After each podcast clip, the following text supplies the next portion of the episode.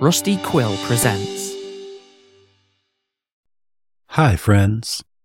Today, I've come to tell you a story about a denizen of the Wireland. You know him as Moldington, and this is how he came to be back at the ranch.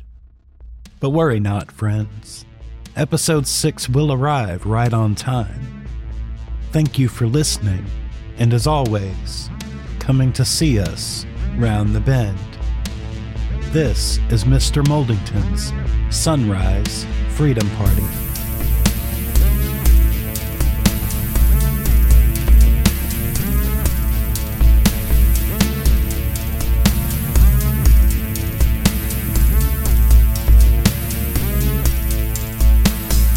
Mr. Moldington woke abruptly after a few hours of restless sleep, while the moon was still high and dead in the sky, to gleam silver dirty mirror shine on the sphere we sometimes call hell and sometimes call home. This duality of our planet was never lost on him, especially times like these. Times laying with his eyes open and his mind wandering under the soft down of his blankets on top of bazillion thread count sheets staring at the stippling on the ceiling and feeling folded in half. Yes, that's accurate. Folded in half like a contract, a scribbled love letter, or a past due bill. There was a kazoo on his nightstand, a plastic contraption spiraling baby blue and pink from one end to the other. He had written the initials OHM in fine black script along the edge, too small to see, but he knew they were there nonetheless, and these letters made it his, and his alone. Everything he owned held these markings the couches and televisions, fine china and dressers, toothbrushes and coffee cups. The vinyl siding on his house, glass in the windows, door locks, keys, pry bars, and guns. He scribbled his initials the way animals piss on grass and fire hydrants. This feral habit is one he will be shedding today. He is done with it, among other things, in the three meaningless letters can rot away in hell for all he cares because he is on a home kick today. And initials wear badly. He knew if he picked up the kazoo and hummed into the mouthpiece, his voice would transform to a happy buzzing like crowds of bees swarming brightly shaded flower blossoms or making honey. The sound would round out his smile, but it was not time yet soon. Just not quite yet.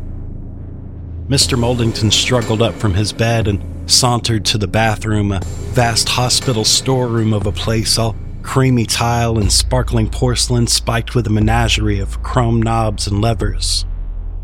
The chrome glimmered the way magical things in Disney films glimmer under the light projected from the crystal fixture hanging from the ceiling. Somewhere in that spectacular light was a minute shadow of OHM in silhouette, curve, and swirl. The crystal ruined, soiled with black ink piss, but God, does it sparkle immaculately clean and polished, not a speck of dust, another fine housekeeping performance by the brown ghost. He calls her the brown ghost because he cannot remember her name, something vaguely sexy and South Americanish. He, he pays her direct deposit, and after the incidentals had been set up, what was the point of remembering her name? Another piece of useless information in a brain full of useless information akin to the capital of India pre meal prayers and old pop songs. He never sees her. It's as if she has a supernatural knowledge of when he was and was not going to be around, and she swept through like an invisible storm cloud of cleanliness, battering the landscape of his home with vacuums and brooms and superbly modern feather dusters. Maybe she had him under surveillance, secret wires and microphones, cameras, and GPS devices which tracked his every move, and she'd watch on closed circuit television and read reports as though he were the star of his own one man show. Mr. Moldington on the move.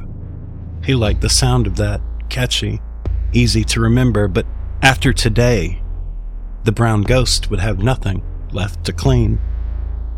Briefly, he thought about how long the direct deposit would continue on. He was Sure, something could be done about that, an addendum to his will, something official to allow the money to continue on after he was gone. He cares about her well being, he does.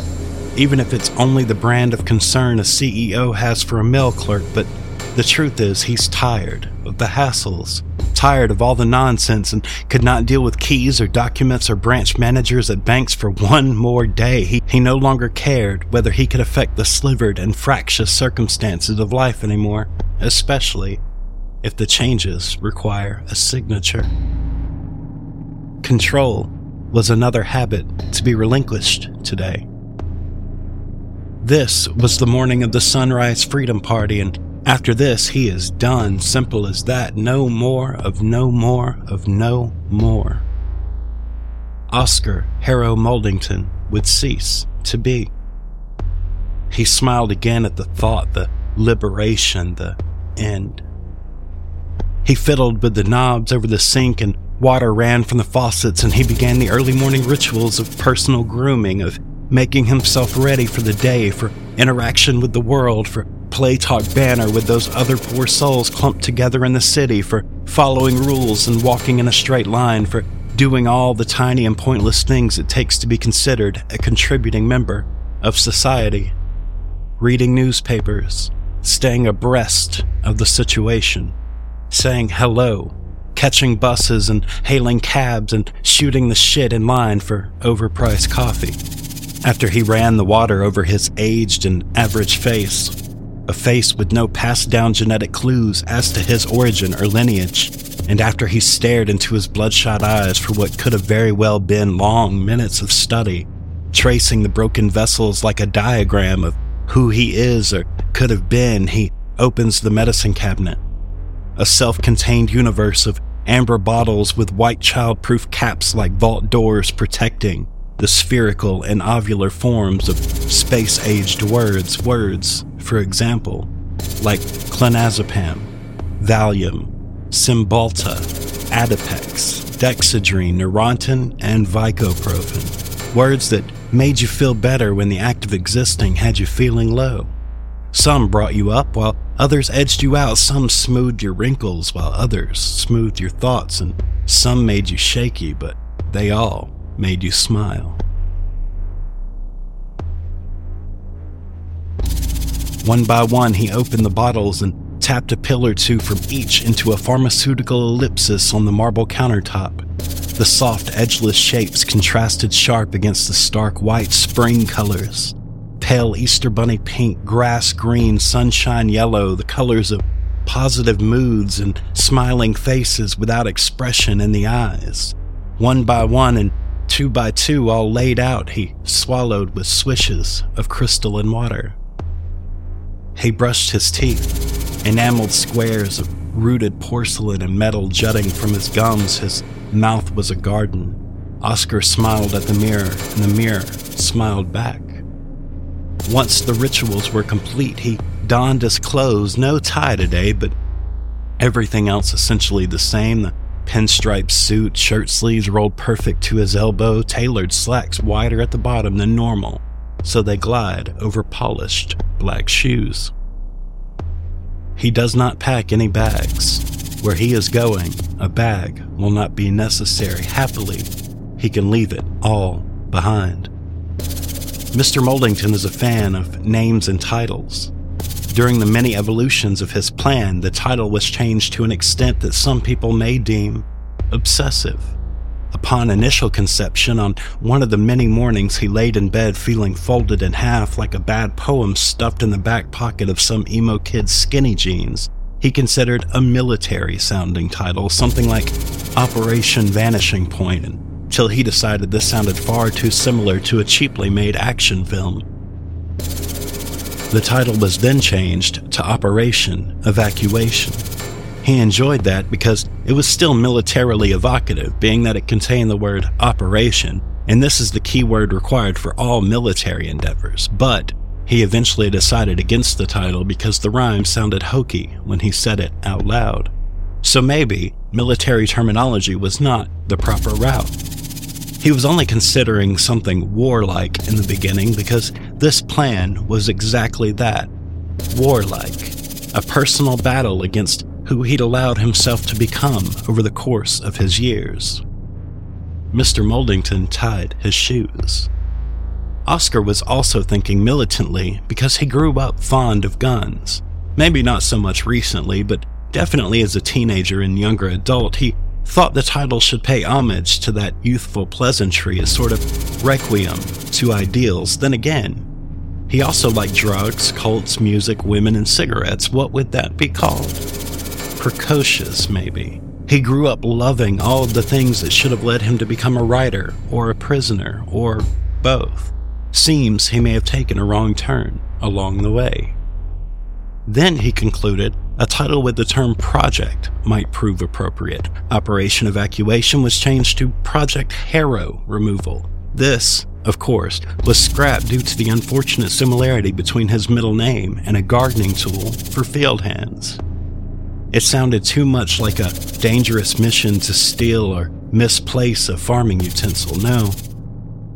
No, this would not have worked. A plan this serious should not be reduced to a joke or even a bad pun. The name would not only have to be functional, a means of organizing the details, he would have to live with it as well, a sort of private legacy, one of the accomplishments of his personal lexicon. And not to be haughty, but his list of accomplishments were nothing to be scoffed at, not as far as the eyes of the world could see, anyway. Oscar Harrow Moldington should be proud. Yet he was the furthest thing from proud, the polar opposite of proud, the antonym. He assumed the word was disappointed, although he's not sure. Mr. Moldington has what he calls outcast values, orphan morals. For this, he is thankful, because the best thing about being out is you never have to look inside through a foggy window and yearn for things you never had because you never wanted them at all. Can I get a hallelujah? No, didn't expect one, but it never hurts to try. He straps a watch on his left wrist and becomes a complete picture, a made up individual adorned with all the modern bells and whistles, something visceral with shape, outline, and definition, role playing his life, and he is so goddamn tired of showing up to the ball the costume is complete, and for now, he is not the ghost that we are when we are all alone. Mr. Moldington walks down the stairs that split his home in two. Project separation came next. This one had a ring to it. It had a military feeling, a noted lack of farming tools, and the hokiness was at a bare minimum. He thought he might be onto something with this one. He left his wallet upstairs in the nightstand next to his bed. It was made of the skin of slaughtered calves terminated on behalf of the veal industry and the soft folds were credit and debit cards, cash in three different currencies, pictures of people who used to be his family before they were dead, and business cards imprinted with his name, cell number, and the moniker of the firm he worked for in a variety of prestigious positions over the years of his professional life executive vice presidencies of research, of development, of public relations, and so on, all the way to his most recent title as what the firm likes to call head of cultural studies on a strictly hush hush basis. We will leave the firm nameless to prevent a slander suit and potentially ugly courtroom scene complete with all the hammering of gavels, red faced lawyers, and annoyed jurors it implies. The firm is to be considered a solitary, anonymous evil that, on a general level, looms over all of us in varying degrees of influence, and on a more personal level, acts as a stain on a life so tarnished and stained it is hard to imagine what that life would be were it clean. Project Separation stayed with him during the early phases of his plan. During the removal of teeth cracked from his skull with the violent sound of tree limbs snapping in silent forests. All 32 at one time, Mr. Moldington refused anesthesia, refused to be put under, and instead was vehemently numbed with Novocaine, a million tiny pinpricks to induce the strange sensation of anti sensation, which is still a sensation only harder to identify, like touching dead bodies in late stage rigor mortis. The antithesis of feeling. He wanted the experience, wanted to be able to accurately describe the crunching in his jaw, the way that his head jerked from right to left, the click of metal clamps on wisdom teeth, the ripping of bone from skull. He wanted to be able to answer the question if the question were ever asked. He was, as all of us are, a collector of experience. He could not think of a more accurate definition for life. He had flown to a rat hole in the rural southeast to have his teeth removed, an otherworldly hillbilly landscape labeled Sexton, South Carolina. Looking back now, he thought of it as a collage of pine trees, fast food restaurants, and churches made in an elementary school's special education art class. He had chosen this particular dental clinic because A, they were the only place he called who would pull every tooth at one time, and B, they asked for neither identification or medical insurance. This led to the assumption that the people of Sexton, South Carolina carried neither, which was fine by him. In the kitchen, Mr. Moldington completed the rather complex maneuvers required to make coffee brew in the space age contraption he was told was a coffee pot by a salesman at some mall store or another. And though he was told that it is in fact a coffee pot, and he has witnessed the formulation of coffee within its shining stainless steel shell, he remains convinced the machine must perform other services as well, like acting as a homing beacon for some super evolved alien race searching for a way back to our planet. He fondly thinks back to a time when coffee pots weren't manufactured by NASA, when they consisted of a tempered glass pitcher, a place for a filter, and one single fucking on off switch. Not all progress is positive. The brown ghost had ground his coffee beans fresh in a separate contraption during her last visit. Again, he thought of her direct deposit. Truthfully, since his wife died, he could not live without her, whatever her name may be, and thinking about this for a brief and fleeting moment, he was ashamed. He should have gotten to know her better, treated her more like a person and less like a service object. He should have made an attempt to learn her ghostly hopes and dreams, but Oscar didn't really know anyone, himself included. He was an absentee landlord, far removed from his own life, collecting rent, paying the taxes, and performing necessary maintenance from a safe and sterile distance. This realization made him feeble with pain, and this was the main reason Project Separation was changed. He knew the title more accurately represented the life he had been living up to this point, described it eloquently, in fact, with a poignancy he had not known he was capable of. After the teeth were pulled from his mouth, Project Separation was converted to Arpeggi, the Sunrise Freedom Party, which, aside from the inserted subtitle, is the name of his favorite song a song that had ultimately inspired the plan in the first place. The more he thought about it, the more he was astounded he had not conceived of it in the beginning. Arpeggi was perfect. As the head of cultural studies for our unnamed firm, Mr. Moldington had been credited with the discovery of certain reptilian hot buttons. See, cultural studies was not the broad and somewhat respectable scholarly pursuit the label implied. Rather, it was singular in nature, singular and misleading, as was all the research and projects bred under the moniker. The study of what is necessary to integrate a product or a brand into a culture, specifically American culture, and more specifically, the culture of American children, and not simply integrate, but ingrain, instill, imprint, embed thoroughly and permanently. Reptilian hot buttons are words and language that affect the human brain on a strictly emotional level, bypass the intellect to communicate on a primitive basis. This language instills a need for a specific product attached to it that goes beyond want or rational desire. Some would call this psychological slavery. Mr. Moldington calls it brainwashing light, but in advertising, it's called success. Oscar's home contains one wall specifically dedicated to accomplishments and awards within his particular field.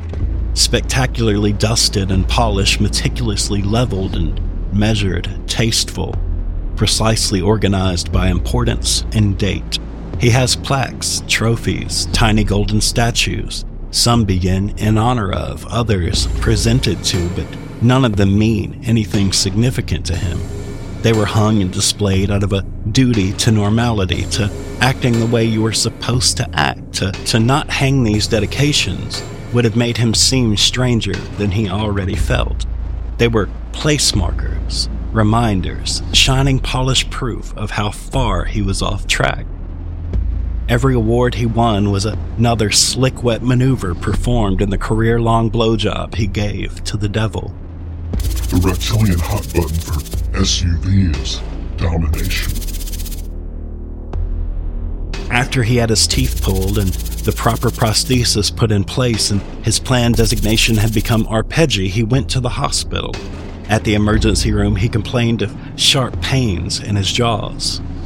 X rays were taken, medical histories were amended. He sat at his kitchen table, ornately carved and varnished Brazilian ebony. Seraphim danced along its outer edges, and on one of these swollen angelic bellies were carved the initials O H M, black like the table, pointless.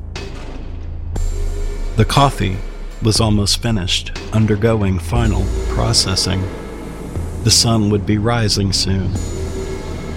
He poured cereal into a handcrafted bowl, bright pebbles all sugary sweet and hallucination hued, a bowl full of rainbow. Another trick, another brand, another variation of surgically enhanced grain, nutrition given a facelift and boob job to make people care, to make people view it as more than just cereal, to give it identity. Something to dedicate their loyalty to, but it is just cereal. Oscar's favorite, though he never actually ate it, he poured the milk over the cereal and listened to the crackle, the sound of a wet and struggling fire. He pulled the kazoo from his pocket and placed it on the gleaming tabletop next to the bowl. A perfect picture of childhood, like still frames of red wagons, Barbie dolls, and high tech video game consoles amid a pile of discarded Blu ray discs encoded with layer after layer of guns and blood and animals that have learned to speak.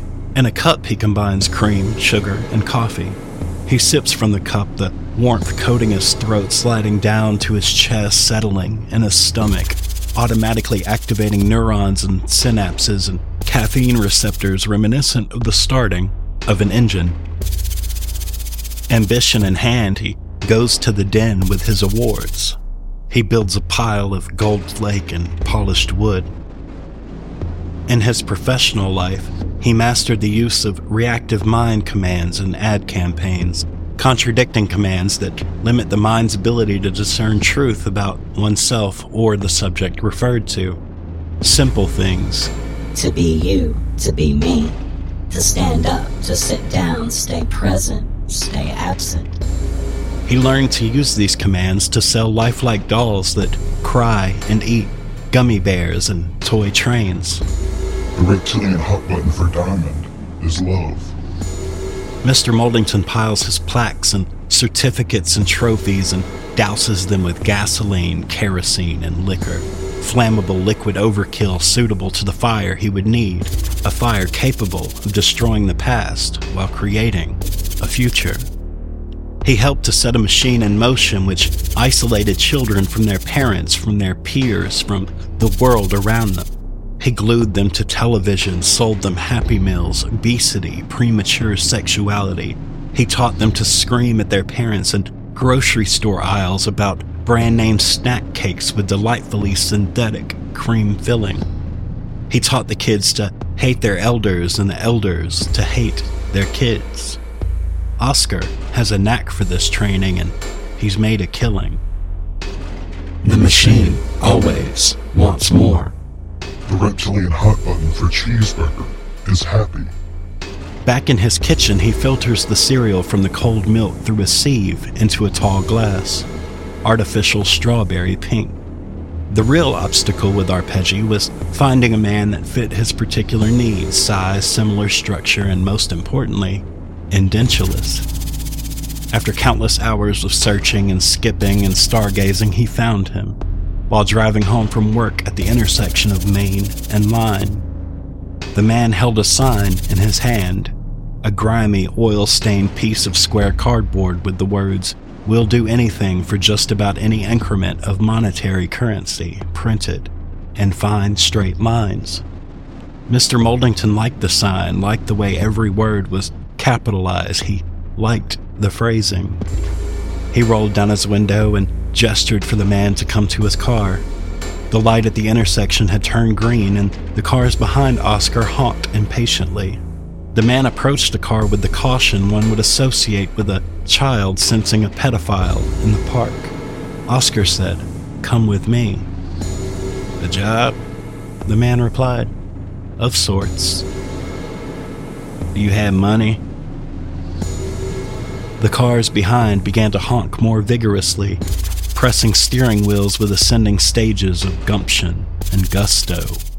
The light turned red. Every driver sighed. Is this a serious question? Mr. Moldington gestured with an aloof flick of his wrist, saying, Don't you see the signs of a budding and prosperous personal economy? The man scratched his greasy hair. You could be on the way to you could be on the way home from a one of them corporations but be going bankrupt all the time. They shred all the papers, you know, and the money is gone, but it still looks like it's there, like the illusion of money. You one of them? Are you the illusion of poverty? The cars were honking again, some trying to merge into oncoming traffic to go around Oscar. Do you have teeth? Oscar asks. Not a one. Get in. Oscar cleaned the man up, gave him a proper meal, a few drinks to ease the mind. The man tried to tell him his name, and he said, No names, please. So the man said nothing. The machine wants to eat and has to be fed. The reptilian hot button for chocolate is alone. He drinks the fruity pebble milk, the last comfort of the morning before composing his letter. Something simple and elegant that sums up his reasoning accurately, allowing nothing to be misconstrued or speculated. Speculation is vital to the ethos of death. Questions must be answered when there are questions to be answered. His final words to the world needed to be final.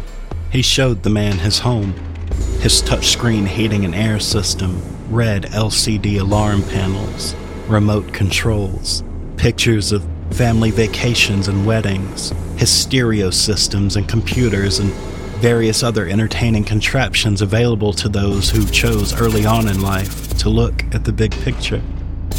He showed the well groomed and wondrously impressed homeless man everything and said, Would you like to become my surrogate? The machine must be oiled and tended to in order to thrive. But on the flip side of the coin, it has been in existence for so long and has consumed so much that it has become a mainstay of reality, has taken on a life of its own, so to stop it now would be impossible. The inertia may slow, but it will never halt. The more talking robots he sold, the more high fructose corn syrup and processed chicken nuggets the kids purchased with their parents' money, the more honors he received. The reptilian hot button for sex is death. Oscar grew steadily into his role, began to learn the American moral consciousness better than anyone else in the business. He had, in essence, become a machine in his own right. And the people, they wanted more and more and more. Money appeared into bank accounts seemingly out of thin air, as if some supernatural current carried it along the invisible financial grid that underlies the state of things. As though a god or devil had shown favoritism and provided a curse disguised as a blessing over the conditions and circumstances of his life. But Mr. Moldington was tired. He watched the kids at the mall, their vicious little faces twisted and screwed in anger and greed, the tiny monstrous expressions that would transform to sweet glimmers in their eyes when their gaze fell upon brightly colored plastic, unmolded, manufactured, no batteries included happiness painted to command consumer attention with liquid lead. He witnessed the wariness in their parents the nervous checking of wallets. He saw it all, and he was so exhausted. The people at the top, his boss, his boss's boss, on down the line, they, they said, You can grow a conscience when you die. They said, if it wasn't you, it would be someone else. He asked the man, did he want to become his surrogate, and the man smiled his toothless, cavernous smile, gummed another bite of steak, and said, Yes. Of course, I'll be your surrogate. Mr. Moldington finished his tall glass of cereal milk and sat down with his back perfect and straight to boot his laptop. Screens flashed to other screens, flashed to other screens, and the internet welcomed him. The final straw, the circumstances that forced him into formulating his plan to begin with, tested the very limits of taste and tact. It was an idea, an experiment. Success was not expected. In reality, the opposite was expected sabotage, failure, forced obscurity, no more acclaim, no more awards. My God. He didn't even expect for anyone to let him try his experiment, but they did, which in itself is a testament to the importance of his cog within the machine. There had been a beautiful woman with sienna skin and coffee colored eyes. She had hair the shade of an abyss. In her youth, she was a child star, one half of a set of twins who were adored every Tuesday at 8 p.m. Eastern Standard Time. And eventually, every other hour upon network syndication is one lovable daughter at the center of a family sitcom designed to instill the morals necessary among the population to allow the machine to mature as it pretends to not exist. The woman grew into her own reality show on the Lifetime network while her sister grew into a serious junk habit and a sallow, foreign stare. Fortune reversed as fortune often does, and the woman developed non Hodgkin lymphoma. That's the deadlier Hodgkin, a blood cancer that occurs when lymphocytes grow abnormally. The mutated blood travels through the body to collect and build homesteads in the spleen and bone marrow to set up shop, so to speak, constructing tumors in a concerted and relentless effort to destroy the environment in which it lives. In this case, our starlet's idolized body. Her show was canceled immediately upon diagnosis, immediately becoming too real. Turns out Lifetime is afraid of death. Well, let me rephrase. They are afraid of death pre death. Afterwards, when decay takes on the scent of cash and coffins being marched through the streets begin to look like polished oak paychecks, they love it. But pre death, when the actual dying takes place, Lifetime wants no part of that. Mr. Moldington set out to change this policy. He spoke with her doctors, her junkie media slut sister, Reconnaissance, he obtained various permissions and signed contracts, collected death ETAs from various sources, leading to an accumulated average of three months. Although, when Oscar looked at her in the hospital for the first time, when he saw the weight she had already lost and the distant accepting stare in her sunken, still coffee colored eyes, he didn't give her more than two, and two would be plenty of time. He set up a perimeter of cameras and lights around her hospital bed. She uttered a few excited gasps and nods of thanks for placing her back into her habitat. She was still so pretty under the gleam of 800 watt lamps. What Oscar wanted to do was test the world he was a part of. Wanted to figure out if decency was a myth. He wanted to discover if there were any lines in the sand. And friends, you already know the answer to that. He walks out on his deck through glass paneled French doors and gazes at the first pastel rays of sunrise breaking through the pines. The view was a thing of suburban beauty, pink light bathing the sprawl that would, given the chance, love nothing more to sprawl so far it would put the light out. Would love nothing more than to piss on the sun with houses and cars and price tags.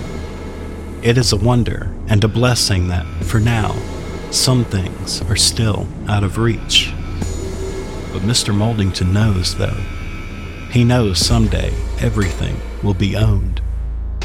Inside, The browser was open to a blank email screen. He copied and pasted every address he had into the address box. Hundreds upon hundreds of ats and dot .coms and .nets and dot .orgs and .govs. He added clients to this list, associates professional and otherwise. Women he'd slept with, their husbands, CEOs of corporations foreign and domestic, his creditors, banks, friends, enemies, and his pharmacist. In a few moments, they would all have his message. Every one of them would know that Mr. Moldington had had enough. The reptilian hot button for living is money. Do it now. Do it later. He put the cameras in her room and then began to advertise at his own expense. Slow Death Live, an American ideal succumbing to the cancer. Watch her pretty skin wither and dry and sink in around the bones. Watch her forget her family and friends as tumors spread to her brain. Watch her stare at them the way you would a lemon when the word lemon lost its pictorial referent, trying to connect visual with label and falling just short. Find her light at the end of the tunnel together, the dimethyltryptamine overdrive that helped to convince us all of the afterlife. Catch an update after this episode of No One Changed the Channel. Stay up. Stay down. Look left. Look right. Hot button for money time. Never enough time. Millions of viewers watched live and set their DVRs so they could rewind their favorite parts. Bloggers ran amok. Churches held charitable events. McDonald's paid $36.2 million for an ongoing commercial slot. They advertised yogurt high in antioxidants. They were sure to mention that antioxidants may decrease the risk of cancer according to a study conducted by the Foundation for Antioxidants Against Cancer. I'm loving it. Yes, no. Everybody wanted a part. Mr. Moldington was taught as a child that every sunrise brings a new beginning. He's never believed that until today. The Sunrise Freedom Party was in full swing. He finishes his cup of coffee and begins to feel the effects of his daily pharmaceutical extravaganza. Speed up. Slow down. Have it your way. Are you sure you want to be my surrogate? My decisions are often difficult, and no one's life is ever so pretty as it looks on the surface. I have problems. Do you know of these problems? Oscar had said to the homeless man the night they met. You ever slipped under a pass? The man said, nodding gravely. I take it you mean underpass. He smiled his most comforting smile. No, I have not, but is this really a problem? The two men sat at Oscar's ebony seraphim table and considered the question. The homeless man looked around and said, This is better than an underpass. Oscar agreed. People across the country sat in their homes, fast forwarding and rewinding. They watched her stare longingly at the ceiling and blink in confusion when someone said her name. They watched her eyes roll back in her perfectly shaped skull. They listened to her jumble words and forget what she was saying while she was saying it, until everything coming out of her mouth was a multiplying mass of syllables and grunts and gasps of pain like vocal tumors. A new brand of vitamins came out, advertised and sold as a unique combination of essential vitamins and minerals designed to help prevent non Hodgkin lymphoma, according to a study done by the Center for Vitamin Research. The slogan was Remember to take your vitamins before you can't remember anything at all. Mr. Moldington thought that was too long. People want snappy, simple, but the vitamin stock skyrocketed. Spend money, save money.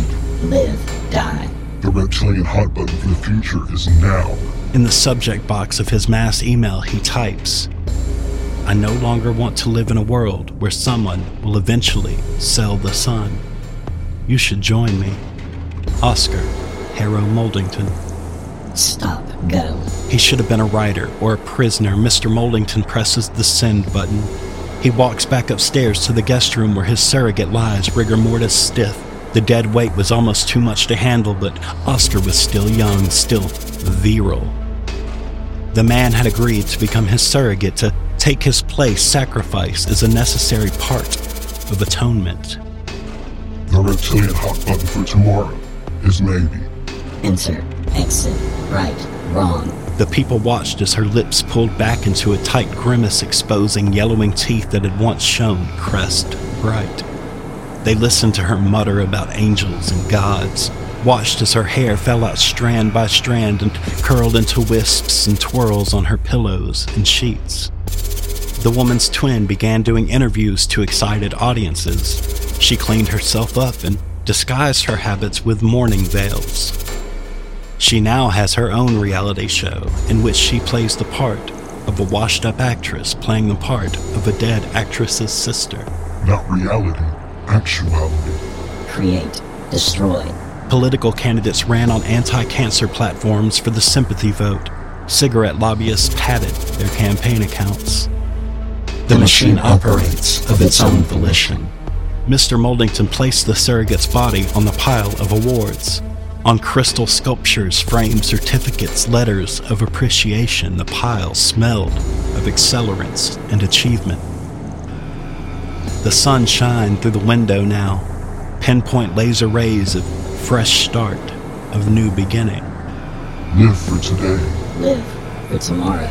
The reptilian hot button for truth has yet to be discovered. Pay less, get more. Now, never. You gotta eat. And all the people were captivated the moment she died. Machines were beeping, nurses and doctors knocked over cameras in a mad rush, swarming, trying to look serious while still flashing their best smile for the audience. Reenactments were considered, but proved to be less effective according to test audiences. So the moment was repeated over the air. Regularly scheduled programming was interrupted, a moment as disturbing as it was glorious. The final breath in a quiet room, the paddles that shocked her still chest and silent heart, and then. Her funeral was taken on a short tour of select cities. Tickets were sold, and there were no lines in the sand. After she was buried, everyone changed the channel at the exact same time. Vitamin stock fell, yogurt was discontinued, cancer legislation dropped. Accept, reject. Go there, come here. Remember, forget. The reptilian hot button for real is fake.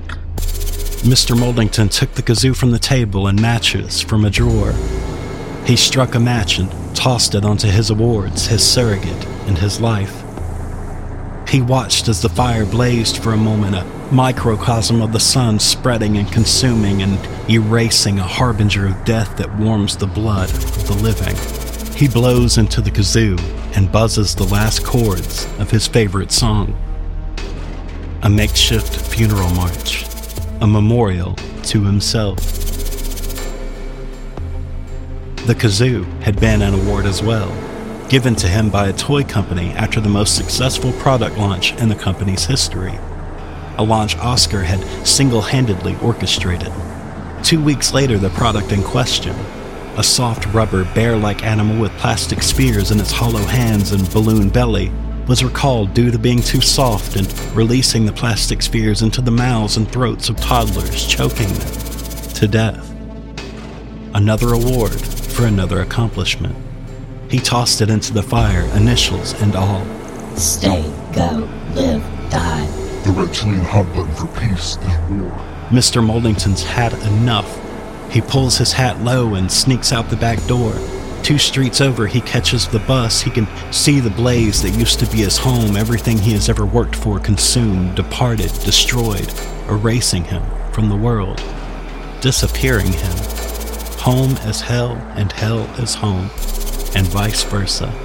The sun was full in the sky, and now Mr. Moldington was free to live his life somewhere the sun will never be sold. If such a place exists.